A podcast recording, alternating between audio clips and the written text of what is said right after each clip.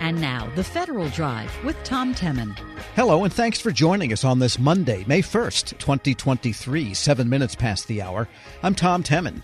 Our producers are Eric White and Peter Musurlian. Our digital editors, Daisy Thornton and Darius Lauderdale. Coming up in this hour of the Federal Drive, the Navy has bold ideas for a brand new museum. Plus, the Energy Department installs the latest of its fleet of supercomputers. Those stories and much more ahead during this hour of the Federal Drive. But first, to be or not to be. No, I'm not being Shakespeare. The question is to be or not to be in the office. That's the question on the minds of many federal employees after the White House updated guidance around federal telework. A Federal News Network survey found that many feds either think they'll have to start going back to work more often in the office. Many others, though, are not so sure. Here to discuss the details of the latest FNN survey, Federal News Network's Drew Friedman. All right, Drew, you did a pretty big survey here. First of all, how many people responded? We got 4,700 responses, Tom, and that is a huge number. If you compare it to the survey we did last year, around this time last year, we had about 3,000 responses. All right, so give us some of the results. What are people saying here? It is kind of difficult to say across the board that there's one clear takeaway here, but when asked if they if federal employees think that return to office plans will change based on the OMB memo, 40% say yes, they think an increase in in office work is coming. 20% say no, they don't think things will change very much. And another 40% say they really just don't know. And I think that is kind of the through line here. A lot of people are unsure about what this memo is really going to mean, what their agency leadership is going to do about it, and you know how how soon and when things are going to change here. Yes, that uh, memo, and we'll talk about that a little bit more in a few minutes, though, is first to understand what it's going to do, you have to be able to decipher it. And that itself, I think, takes a PhD in gobbledygook. Anyway, that's just me saying that. And generally, feds feel how about teleworking? Did the survey show? Federal employees are generally really positive about telework. They think that it makes them more productive. They say it helps them meet agency mission a lot more effectively and they think that you know it shouldn't really be a one size fits all approach to telework. Of course, we know that not every federal employee, not every government agency can have complete telework or complete remote work, but federal employees say that you know continue using telework where it makes sense and it's something that they're really largely in favor of. That's something that has been very very consistent for for years. Right, the people I've spoken with that were not teleworking that have been teleworking because they had to when the disease came around and has receded, they don't necessarily want 100% telework.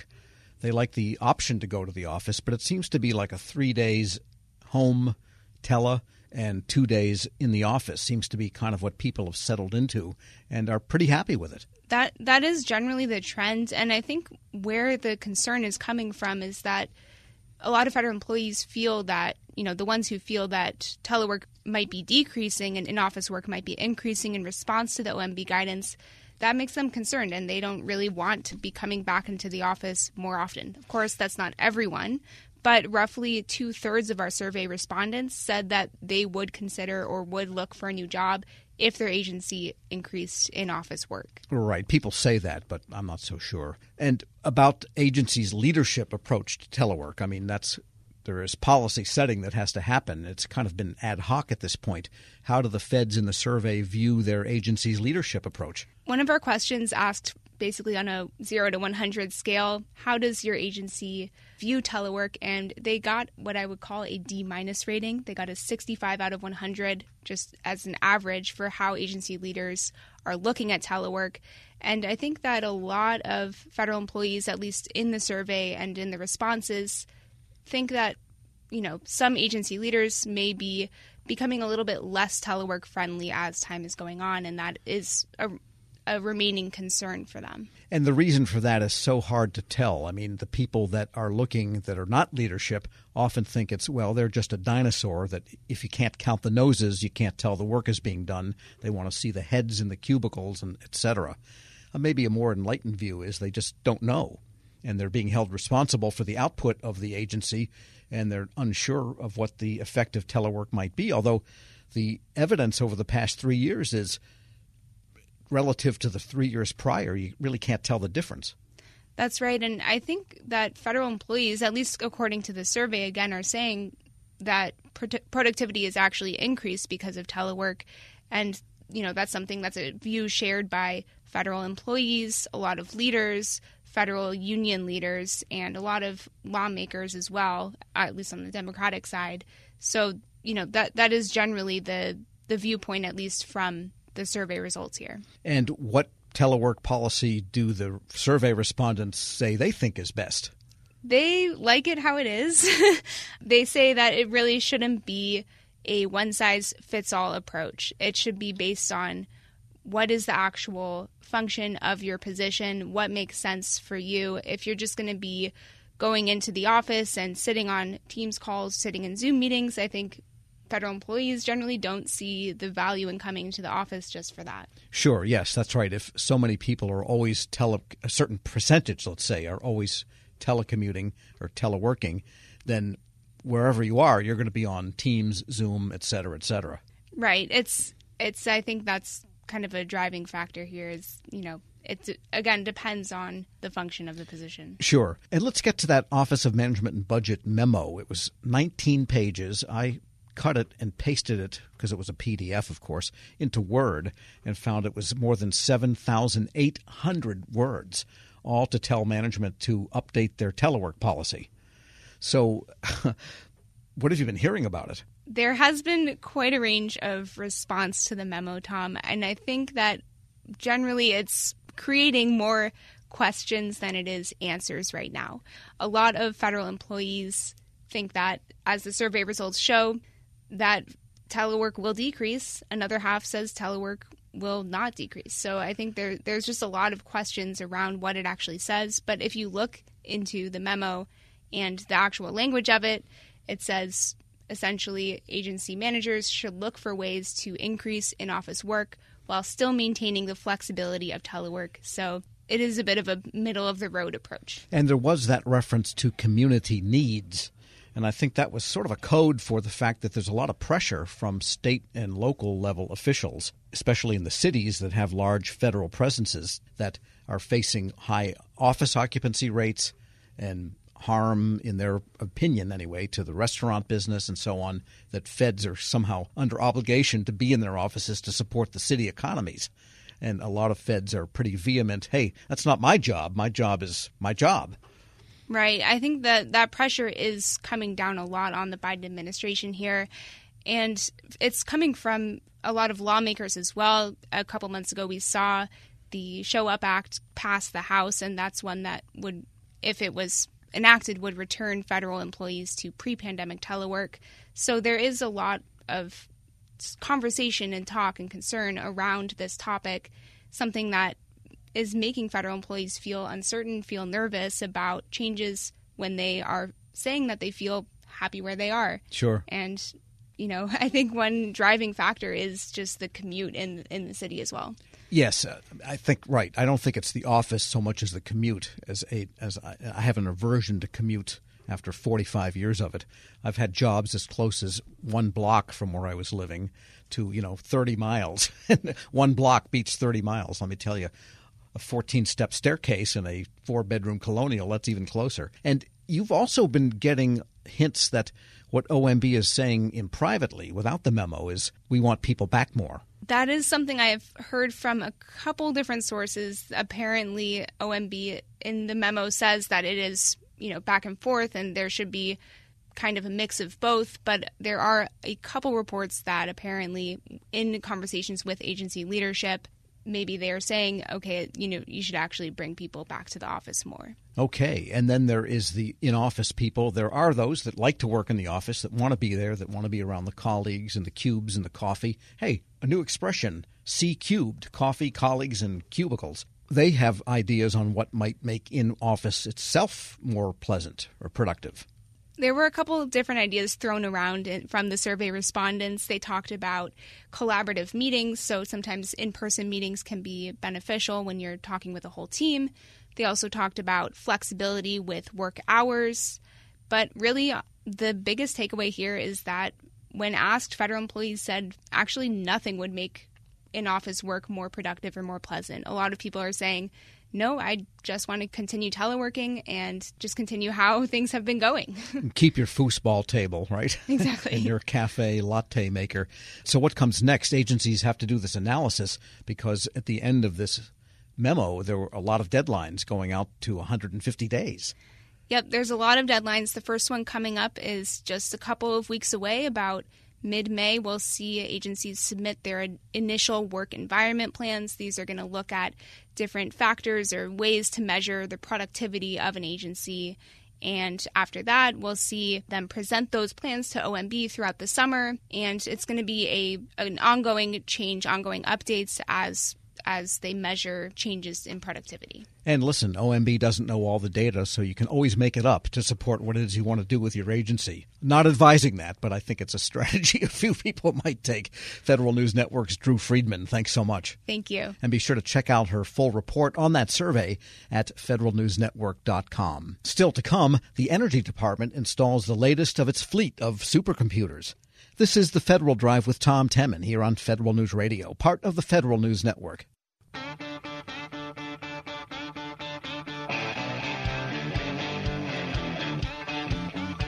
Welcome back to the Federal Drive with Tom Temin here on Federal News Network. It's called Kestrel, but it's not a falcon catching mice. It's the newest Energy Department supercomputer. Kestrel just arrived at the National Renewable Energy Laboratory in Golden, Colorado. Here with what it will do and some of its amazing statistics, Program Manager Kristen Munch. Ms. Munch, good to have you on. Good morning. So tell us about Kestrel. First of all, who built it? Because these things are made from standard types of components, just a whole lot of them interconnected in a unique way. Tell us about the architecture of this computer. Kestrel is being built by Hewlett Packard Enterprises, and it is NREL's third generation HPC system. But it's actually a pretty big step up for us. So we're going from an eight petaflop system on Eagle to a 44 petaflop system on Kestrel. Kind of like a five and a half times increase in computing capability for us. And you're not shutting off the old one, that'll still operate? It'll operate for a little while to enable a transition. Got it. So there's no But, way of yeah. combining 8 plus 44 permanently, and then you've got 56 petaflops. That Yeah, just doesn't work no, that way. Usually they take up so much room that you kind of have to get the other one out of there. And kind of ironically, this is for the energy department. You're going to be looking, and we'll get into the mission in a moment of renewable energy. Yet, how do you power a thing like this? Well, we actually had to do a power upgrade into our data center for this. So we're going to be going up to about a seven and a half megawatt data center. So we're adding about four megawatts to our data center in order to power Kestrel. But we still have a little bit of room left there. So we're not using that full seven and a half megawatts. All right, let's talk about why Kestrel. What are the big challenges that the lab is working on right now? So the research that is done on Kestrel, the, the thing that's unique about Kestrel is that it is the computing facility dedicated to the EERE mission, the Energy Efficiency and Renewable Energy Office. The research that's done on there is researchers from actually almost all of the national labs, including NREL, industry and academia users are on there. They do everything from fundamental material science work for next generation solar cells, carbon neutral fuels, they do forecasting of solar and wind resources. They simulate offshore wind farms to try to figure out how to get the best performance out of them. And another big thing they do is they run hundreds or even thousands of scenarios of the future grid to kind of explore options of how to get to a renewable future on our power sector. That's really a big one, too, isn't it? Because I think people Yes. have the sense that the grid is getting increasingly fragile and you have brownouts and blackouts, and we didn't think of ourselves as a third world country. And so I guess one of the challenges is to stay not a third world country in terms of power. Exactly. So it's not only like what renewable sources you add to the grid, it's how you do it and when, and how do you make the grid resilient. Grid Well, yeah. resiliency, though, is important even with the power mix that we have now. Exactly. And how does this operate for all of these different parties that wish to access the computer? It's a time sharing schedule type of basis?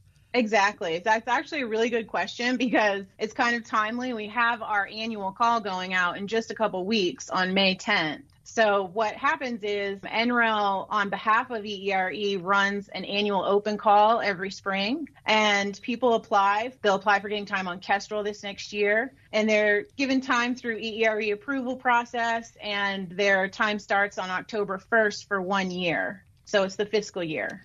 Got it. And what is a typical time unit for a machine like this? I mean, a problem I could come up with would take about one tenth of one petaflop and it would be over in, in four seconds. Do some of these things take all night or maybe a whole day to run type of uh, measure? Oh, yes, even longer than that. So we'll have jobs on the supercomputer that can run for several weeks, even. And one of the big things about the architecture is it has to be capable of running these jobs for a very long time across many, many nodes of compute nodes and storing that data instantaneously to our parallel storage system. So, yeah, we have jobs that run a very long time, but we also have jobs that are shorter, but they run thousands or even millions of them. So, therefore, the people that are developing the programs that will run on it, the applications, have to do a lot of error correction and recovery because you don't want the thing hanging up in the middle of the night and it's a day later till someone realizes it's hung up yeah, we have lots of different programs in place that can troubleshoot things like that. We also have, you know, a team of computational experts that are available to help with that at NREL. So we get involved with some of our users' codes, making sure they're running efficiently and they don't have any problems. We're speaking with Kristen Munch. She's Laboratory Program Manager for Advanced Computing at the National Renewable Energy Laboratory in Colorado. And is this a fee for service type of thing? That is, is Kestrel paying for itself by fees from the users? Actually, Kestrel is purchased by EERE in order to enable EERE's research. So the researchers themselves don't have to pay to use Kestrel. Wow, so it's all funded by the government. You just have to have a yes. worthy reason to be able to use Kestrel. Exactly. Very similar to the other supercomputers at the other national labs. All right. And what's the status of the machine now? Is it installed and debugged? And how do you know it's ready to switch on? So it just arrived about a month ago. So we're still in the middle of kind of bringing it up, powering it on, making sure all the components are working like they should. We'll start a phase called acceptance testing in the next couple of weeks, probably, and that lasts for a few months. So we'll bring Kestrel up officially sometime this summer. That's the first phase of Kestrel with the CPU nodes. We also have a second phase where we're adding GPU nodes later in the fall. And do you have certain programs that you know what the outcome should be and how long it should take as kind of indicators to run to test it with? Yes, we actually have a whole benchmarking team that's running very specific benchmarks that represent all the codes that our users run on Kestrel to make sure everything's working properly. And because it's made of so many, I guess, racks, and each rack has lots of blades in it and so on, they fail from time to time. So there must be a staff around all the time, ready to pop in a new blade or a whole new rack unit if necessary? Yes, exactly. So our computational science center has an operations team that manages most of that, but we also have maintenance contracts with the vendors, and so they can send people in for certain types of issues too as needed. And by the way, how big is Kestrel? Is it like the size of a microbus or is it the size of a barn or what? what kind of square footage does it take? It's taking up about 2,500 square feet or so. It's about a quarter of our data center. It's about, if you can picture compute racks in a data center, it's three rows of compute racks. So a CPU row, a storage row, and a GPU row. And a generation ago, the same power would have been 10 times as big, probably. One generation ago, yeah, probably took about four rows really the, the increase in compute capability is not really the number of nodes anymore. You kind of still need the same number of nodes, but they're all much more powerful because of the processor technology. Yeah, it's down to the chips density, really, is the big difference. Right. And do people have to make sure that the programs they develop for it conform to the way in which it can be used the most efficiently? That is to say, you know, just to be, uh, as a non computer scientist, I would say you don't want to send a floating point type of problem down to a integer type of computer. right. So most of our codes have already been running on Eagle and even the generation before. So it's really a matter of making sure the codes run and are compiled for these particular processors. And we do get a lot of help from the actual processor vendors too to make sure that happens. So hopefully there's not as much work on the users running the codes and you know we're there to help them if there are any issues. And federal offices often get new things, maybe new furniture, maybe a new copier. This is more like a big deal, isn't it? Almost as if the Air Force was getting a new bomber, correct? Yeah, exactly. It's a big investment, and EERE is kind of making that investment in making sure that we have some dedicated compute resources to help us solve these problems. By the way, is battery technology, that seems to be the other grand challenge here besides the grid, but battery technology is key to almost everything in renewable for practical application. That's part of the problem set? Yep, we do have people who work on battery technologies from the vehicles office. Wow. So when people at uh, cookouts and stuff out there in Golden, Colorado have problems with their updates and stuff, do they come to you because they know you've got the biggest computer in the state? they can. They definitely can do that. We do have a lot of local universities that use the computer. But I mean, do they ask Kristen, hey, I'm having trouble with this software. If you can do things on Kestrel, you can probably fix my Mac. They might now. now that I'm talking to you, I don't know. All right. Well, we'll uh, we'll get it out there and make sure they know where to turn. Kristen Munch is laboratory program manager for advanced computing at the National Renewable Energy Laboratory, Golden, Colorado. Thanks so much for joining me. Thanks for having me. And we'll post this interview along with a link to more information about Kestrel at federalnewsnetwork.com slash Federal Drive. Run the Federal Drive on your device. Subscribe wherever you get your podcasts. Still to come, the Senate is alone on Capitol Hill this week as budget debates roll on. But first, the Navy has bold ideas for a brand new museum. This is the Federal Drive with Tom Temin here on Federal News Radio, part of the Federal News Network.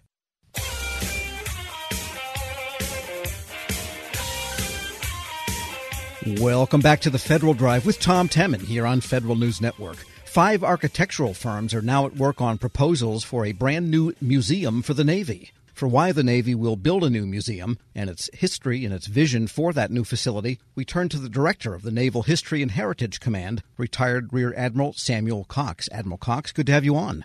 Uh, good morning. Pleased to be here. Good to have you in studio here. And let's begin at the beginning. Why a new museum for the Navy?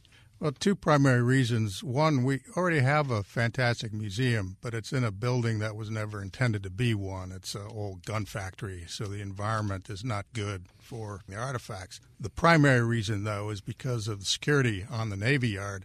It's very difficult for the American people to get in, so we're not meeting our mission of telling the story of the U.S. Navy to the American public.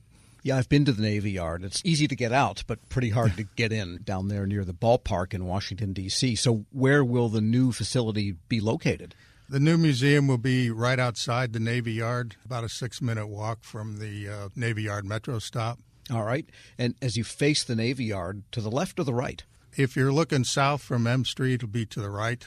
Okay, so or, yeah, if yeah. you're looking towards Anacostia River. Yeah, and so you're going to an area that is already pretty heavily trafficked relative to years ago down at that part of D.C. That's correct. It's one of the hottest neighborhoods in D.C., and that's one reason why multiple studies identified that spot as being the best spot in the entire United States for this museum part of it is because of the traffic that we'll get, and that adds to the mission of what we're trying to accomplish. Sure, and at lunchtime, the staff can walk over to the salt line, you know, and have a Narragansett. Probably Absol- they don't do that. Absolutely, and and the civilians, the people, can come into our cafe and gift shop and help defray the cost of operating the museum. And you narrowed 37 possible firms down to five that are in competition for the design of this building. One of them I noticed was Frank Gehry and Associates. He's known for really avant-garde off the wall, so to speak, types of buildings. So, fair to say the Navy is going bold on this one? Well, we hope at some point the uh, artist is going to collide with the engineer, and the building will have to be built to Navy force protection standards because safety of the public in there will be our number one priority. But this was called an artistic ideas competition. It's not the actual final design competition. That'll come in later after the foundation raises money to do it. So it could be one of these five firms, or it could be someone else who actually gets the contract, if you will, to build it. We were pleased. I mean, these were high end, global, incredibly accomplished firms that expressed an interest in doing this, which was quite gratifying. Yeah, federal projects are actually attractive to architectural firms because over the years, the federal government has done some leading architecture, believe it or not, you know, for the general public often doesn't realize that. And just a question on the financing what is the estimated cost of this? And is there any appropriated funds or is it all private fundraising? The estimated cost over the course of the museum, which will be built in phases, so not all at once, but you know, a high-end museum in Washington D.C. area is going to cost 400 million and upwards. This will not be taxpayer dollars that build the museum. This will be raised by a foundation that's set up specifically to do that. Now, after it's built, the Navy will staff and operate the museum like I do now with the current museums, uh, and the Navy will maintain the museum. But the foundation will also continue to raise money via the gift shop, parking, things like that. So they'll be able to continue to defray the operating costs of the museum. We're speaking with retired Rear Admiral Samuel Cox. He's director of the Naval History and Heritage Command. And just briefly, you are a retired officer, of course, and now you are a senior executive service employee, correct? That's correct. At the Heritage Command. Give us the quick overview of the History and Heritage Command. Well, within the United States Navy, we took everything that was history related and combined it into one actual command. It's a Navy command and having a civilian like me in charge of a Navy command is pretty unique. But we're responsible for the Navy's official history programs, the operational archives, library, the Navy's collection of art, photographs, rare books, weapons, 1,100 display aircraft that are around the country. And kind of unique is the federal executive agent for the Sunken Military Craft Act. So sure. I'm responsible for 3,000 U.S. Navy shipwrecks and 14,000 aircraft wrecks that we try to keep from being unauthorized, pilfered. Right. They are sacred sites exactly, really, for the yes, nation. Yes. And with respect to what you mentioned as some of the artifacts, clearly everything the Navy has in its stores will not fit in any museum so, what will be the selection criteria, and what are some of the unique requirements for a naval museum versus, say, where you would hang the Mona Lisa? Well, we still have much of the same issues that any other museum would have. You need a very high tolerance for environment, humidity, temperature, things like that, in order to preserve artifacts over the long term. We also have a process where we rotate artifacts. You know, some will last forever, or practically. Others are very fragile, and if you keep them on display too long, you'll actually severely degrade the artifact. So there's a science that goes into how to do this. Certainly, the selection criteria for artifacts. I have about 500,000 within our main collection, and we have 10 other museums, most fairly small affairs, but we have quite a few artifacts to choose from. And we'll be looking for those that tell the most profound story about the history of the United States Navy. Try to find those that have a personal connection because people connect to other people. And rather than just having, hey, here's a thing, here's a story that goes with it and a person that goes with it that is compelling. And some of these artifacts are quite large. I think I read in one of the releases the top part of a submarine, the part that sticks up. That's correct. The sail, actually, sail, which has the, the bridge, uh, and that's the part that sticks up above the water. And it's the sail of the USS Honolulu, which happened to be the command for two officers who became chief of naval operations, and another, uh, Cecil Haney, was African American four star. So it was very successful at producing uh, admirals, uh, you know, coming out of that particular boat. All right, so a lot of people might want to climb in there while they're going through. And do you sense that as a smaller percentage of the population actually will have served in the military, in some ironic way, that increases the interest in these types of museums? I think there's kind of a cyclical thing going on here, kind of a renewed interest, for example, in, in World War II, where, you know, the grandchildren of those who served in that war asked their parents, well, what grandpa do? And, and they don't know because that generation tended not to talk. And now they're going to museums, they're reading our books and whatnot and, and learning about what happened before. Any other interesting artifacts that we can look forward to, by the way, that will be definitely in there? It's hard for me to choose. There'll be many. We'll have a Dauntless dive bomber. And you wonder, well, why an airplane? It's like, well, you know, you command the sea by commanding the air over the sea. And the Dauntless was the aircraft that turned the tide of World War II at the Battle of Midway at great cost. Uh, these were aviators at a time when the, the nation was not ready for war, and they paid with their lives in order to stop the Japanese advance, but they did. Uh, so there's you know incredible story about valor and also a preparedness. You know, like don't be caught like that again. That goes with that particular artifact. And what are our timelines here? When would you like to see the doors open? We would like to do a, a, groundbreaking ceremony for the U.S. Navy's 250th birthday in 2025. That'll be dependent on how fast the foundation can raise the money. It's a heavy lift. That's an aspirational goal. We'll see if we make it. And by the way, any Marine Corps exhibits in there because they have their own facility looming over Route 95. They have their own. Uh, however, you know, the entire history of the U.S. Navy and the Marine Corps has been very closely interwoven. So uh, we have the fighting top of the USS Constitution, which was a frigate during the, the War of 1812. And it was Marines on that fighting top with their rifles shooting down at the other ship and then throughout World War II, you know, many of our operations were amphibious in nature. So it'll be focused on the Navy putting the Marines ashore as opposed to what the Marines did ashore. But there's a close relationship there. All right. We'll look forward to it. Retired Rear Admiral Samuel Cox is director of the Naval History and Heritage Command. Thanks so much for joining me. It's a pleasure. Thank you and we'll post this interview along with a link to more information at federalnewsnetwork.com slash Federal Drive. Take the Federal Drive aboard with you. Subscribe wherever you get your podcasts. Still to come, the Senate is alone on Capitol Hill this week as budget debates rolled on. This is the Federal Drive with Tom Temin here on Federal News Radio, part of the Federal News Network.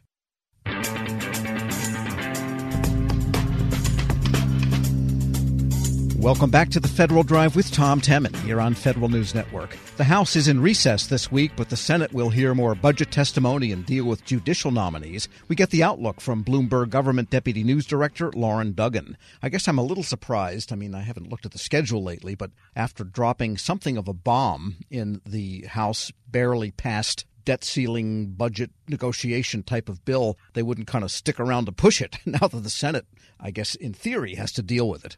That's true. I mean, they made sure they got this done before they took this week off because they wanted to have something in the hopper by the end of April. This was a long scheduled recess week. There's some travel that members are doing, including Kevin McCarthy, the speaker, going to Israel and addressing the Knesset there, or planning to at the very least. So they did pass that. As you noted, it was bare 217 to 215, but bare is still passed. And now that's waiting for the Senate to do something and also for President Biden perhaps to get involved in negotiations or talks with people on Capitol Hill. Right, because the president president has said he's not going to meet with Kevin McCarthy, but on the other hand, even some of the papers that are, you might say, in the Democratic column somewhat editorially are urging this to happen.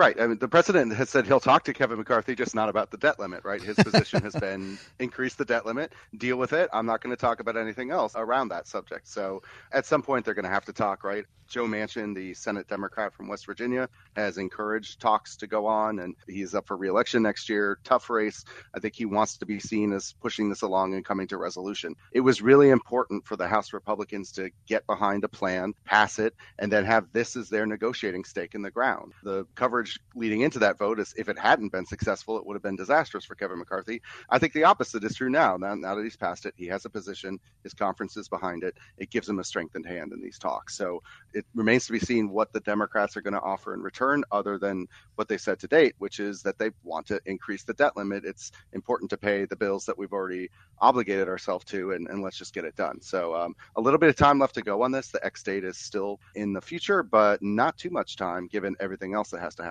as well. Yeah, the best estimate now is sometime early summer to maybe midsummer, right? That's right, and it depends on how you know the cash flow of the government is, um, the revenues that continue to maybe trickle in from tax season and, and other payments that are due maybe in June. So a lot depends on just the bookkeeping and the churn of cash in the federal government. Right, and where they can go ransacking for money to, that they'll have to pay back to one account. What a way to run a coffee shop! All right, still some Senate side budget hearings, though. That's still almost a pro forma thing, but they are looking at the submissions from the administration on behalf of the agencies. Still. That's right. They're still going through those at the cabinet and even sub cabinet level. Um, one of the big ones this week will be Deb Haaland, the Interior Secretary, going to the Senate Energy Panel. Um, but, you know, these are beginning to wind down. They're still going through these discussions. It is a chance for committees, both appropriators and authorizers, to take a deeper dive into what was sent to them by the administration. But really, what we're getting closer and closer to is actually writing the spending bills and the defense policy bill that will do something with this budget request that was sent up by the White House. So we're getting near the end here. Some of these are pretty routine. Some of them still have their flashpoints if members want to ask a tough question or hold whoever's in front of them to account on that particular day. But, you know, this is getting near the tail end of the normal spring season for this. But is there a connection between all of that debt ceiling talk because the Republicans are looking for cuts in return for, I guess, agreeing to raise the debt ceiling? But then these budget hearings have been going on, and there were a bunch in the House, and now there's winding down in the Senate, as you tell us. Is there any connection between those two? Because the budget they're talking about cutting is what they're examining in the hearings. That's right. I mean, one of the ideas in this House Republican plan is to reduce spending to fiscal 2022 levels um, when you write the bills for fiscal 2024. I think that's, you know, more than $100 billion cut compared to what they just passed um, in, in last year's omnibus. So overall, the spending will have to come down, and you'll have to budget within that if that is the level that the two sides agree to. Now, there's going to be pressure in the Senate to push that up and not agree to that. But I think when it comes to writing the spending bills, you have to live within your means. Defense is obviously a hard thing to cut, and Republicans are going to push to maintain or even grow spending there to keep pace with inflation. So some of these discretionary increases that were sought by the administration are going to fall on some deaf ears when it comes to Congress. So there's a long way to go here, but you can write a bill that has your priorities in it and then negotiate it along the way. We're speaking with Loren Duggan, Deputy News Director at Bloomberg Government, and the Supreme Court ethics kerfuffle going on thanks to some reporting from different sources. What's going to happen with that? Is that going to take up time and anything going to come of it, do you think? That remains to be seen. It's the separation of power issues keeps getting raised, right? The legislative branch trying to tell the judicial branch what to do, although, you know, that's not a perfect blank line because the legislative branch does have some power in our system of checks and balances. But the, what we may see that what we're supposed to see this week is a hearing held by Dick Durbin and the Senate Judiciary Committee looking at Supreme Court ethics. The big witness he wanted was Chief Justice John Roberts, who declined to attend, saying there wasn't precedent and that he wouldn't show up, basically. The hearing is still supposed to go on. They're still going to discuss this. There's people who have talked about using the eventual appropriations bill for the judiciary, which is part of the financial services spending bill, to maybe require a code of ethics there. So I think this discussion is going to go on. People are obviously upset about the news reports that you referenced and really want some sort of written down code for the Supreme Court that they can see, which they say they haven't, even though the Supreme Court says they do have a code that they're abiding by. Veterans Affairs is always an active area for legislation year in, year out, mostly in a bipartisan way. And we saw some gambits on the Electronic Health Records Project and a few other items. Cannabis. Anything going to happen in the near term there, do you think?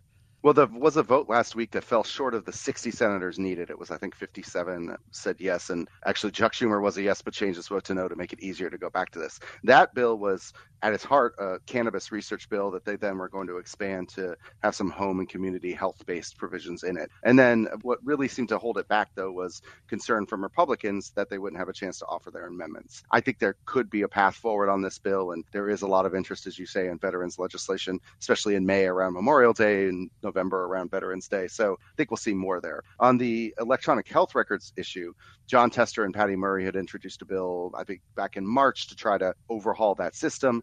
Jon Tester, who's the chair of the Senate Veterans Affairs Committee, claimed some credit a couple weeks ago when the Veterans Affairs Department said they're going to reset the program and, and try to get things rolling. And he even tied that back to his bill. So I think that is going to be a closely watched thing going into the spending season. And there will be some action on veterans legislation. Maybe the less controversial stuff's always easier. And some of these other things could be a little more fraud as they try to do them. Well, the EHR system itself keeps obliging this debate by failing and crashing and not operating where it's supposed to. So still goes on. So I guess maybe the hearings and the debate will still go on. And with respect to Health and Human Services, the HELP bill on drug pricing, that's something Bernie Sanders and Bill Cassidy worked out?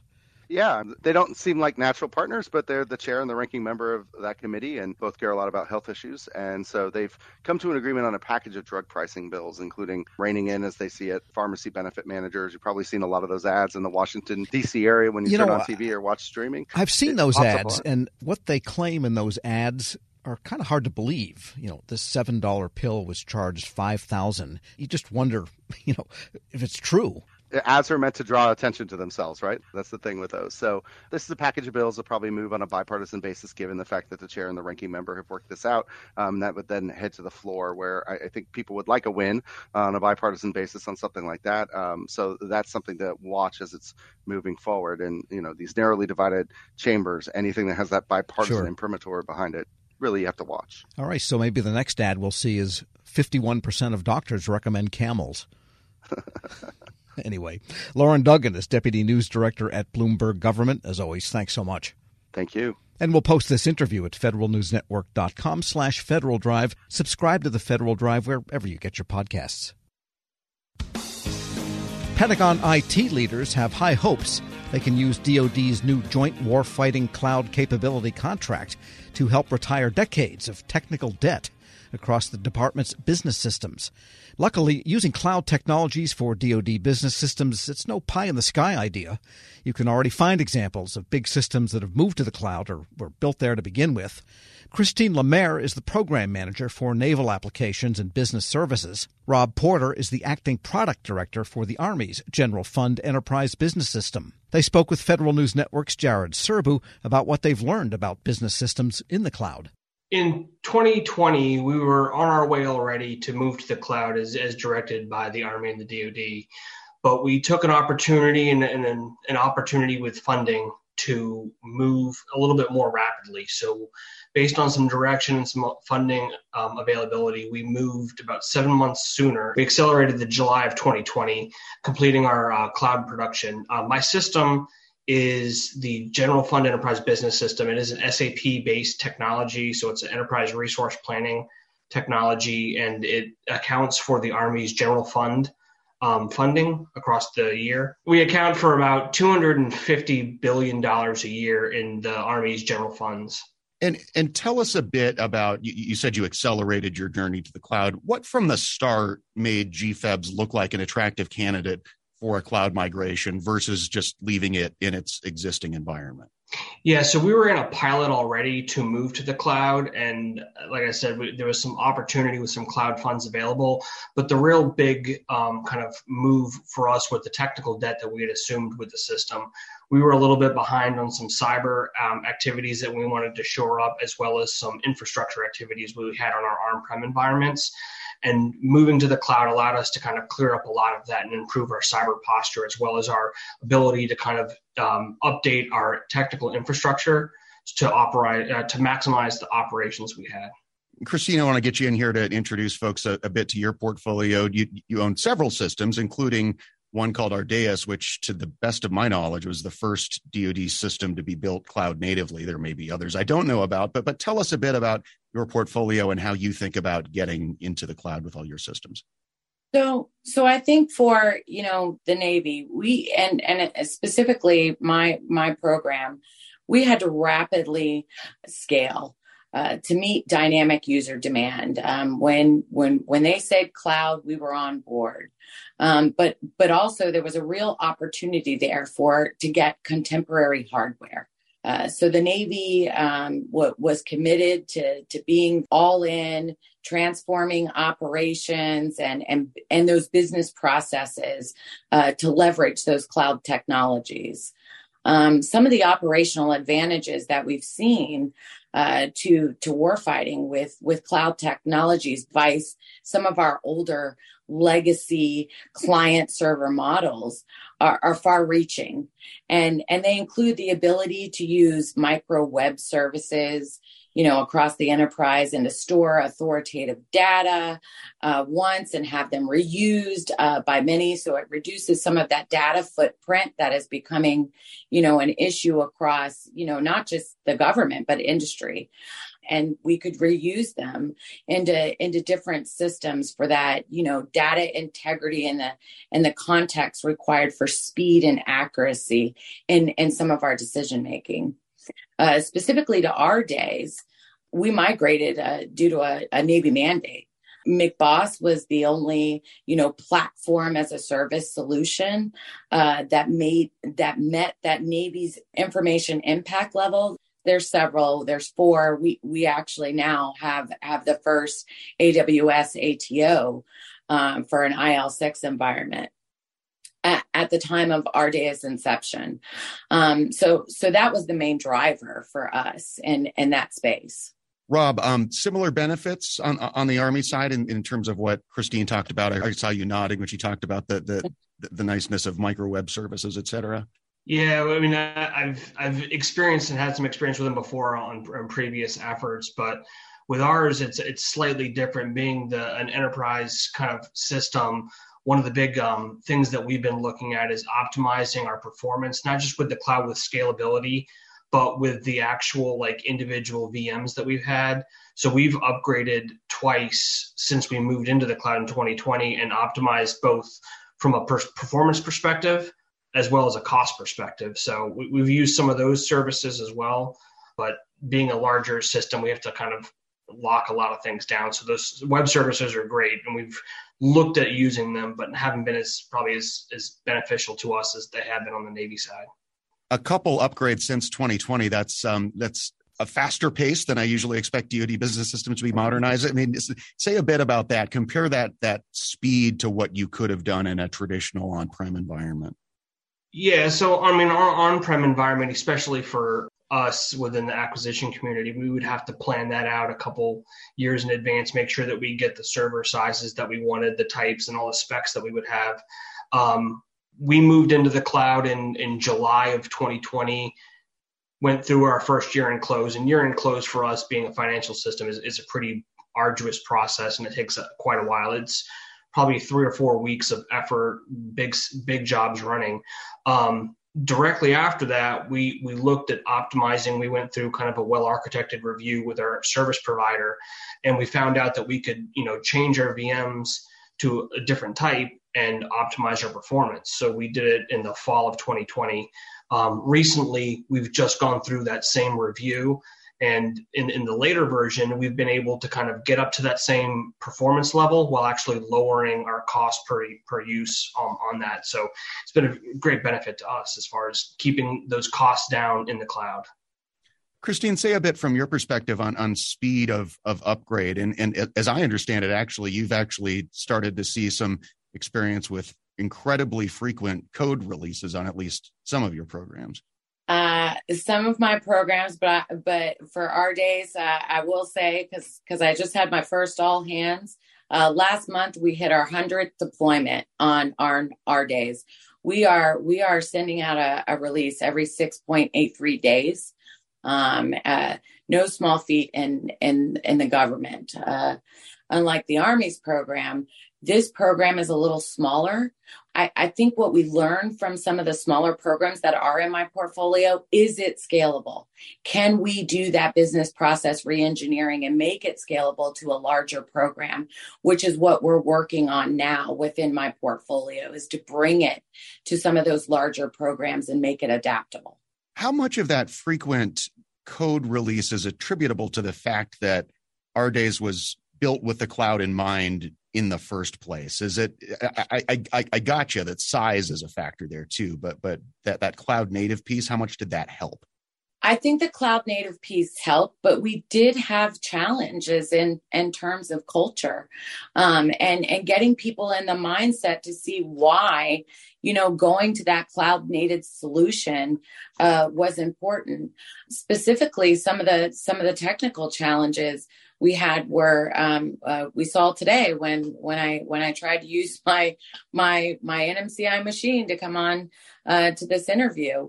Uh, bandwidth bandwidth issues and and moving to a cloud was definitely a challenge for us today it's not an issue with with some services like like aws snowball um, but but schedule issues. Um, he mentioned that earlier.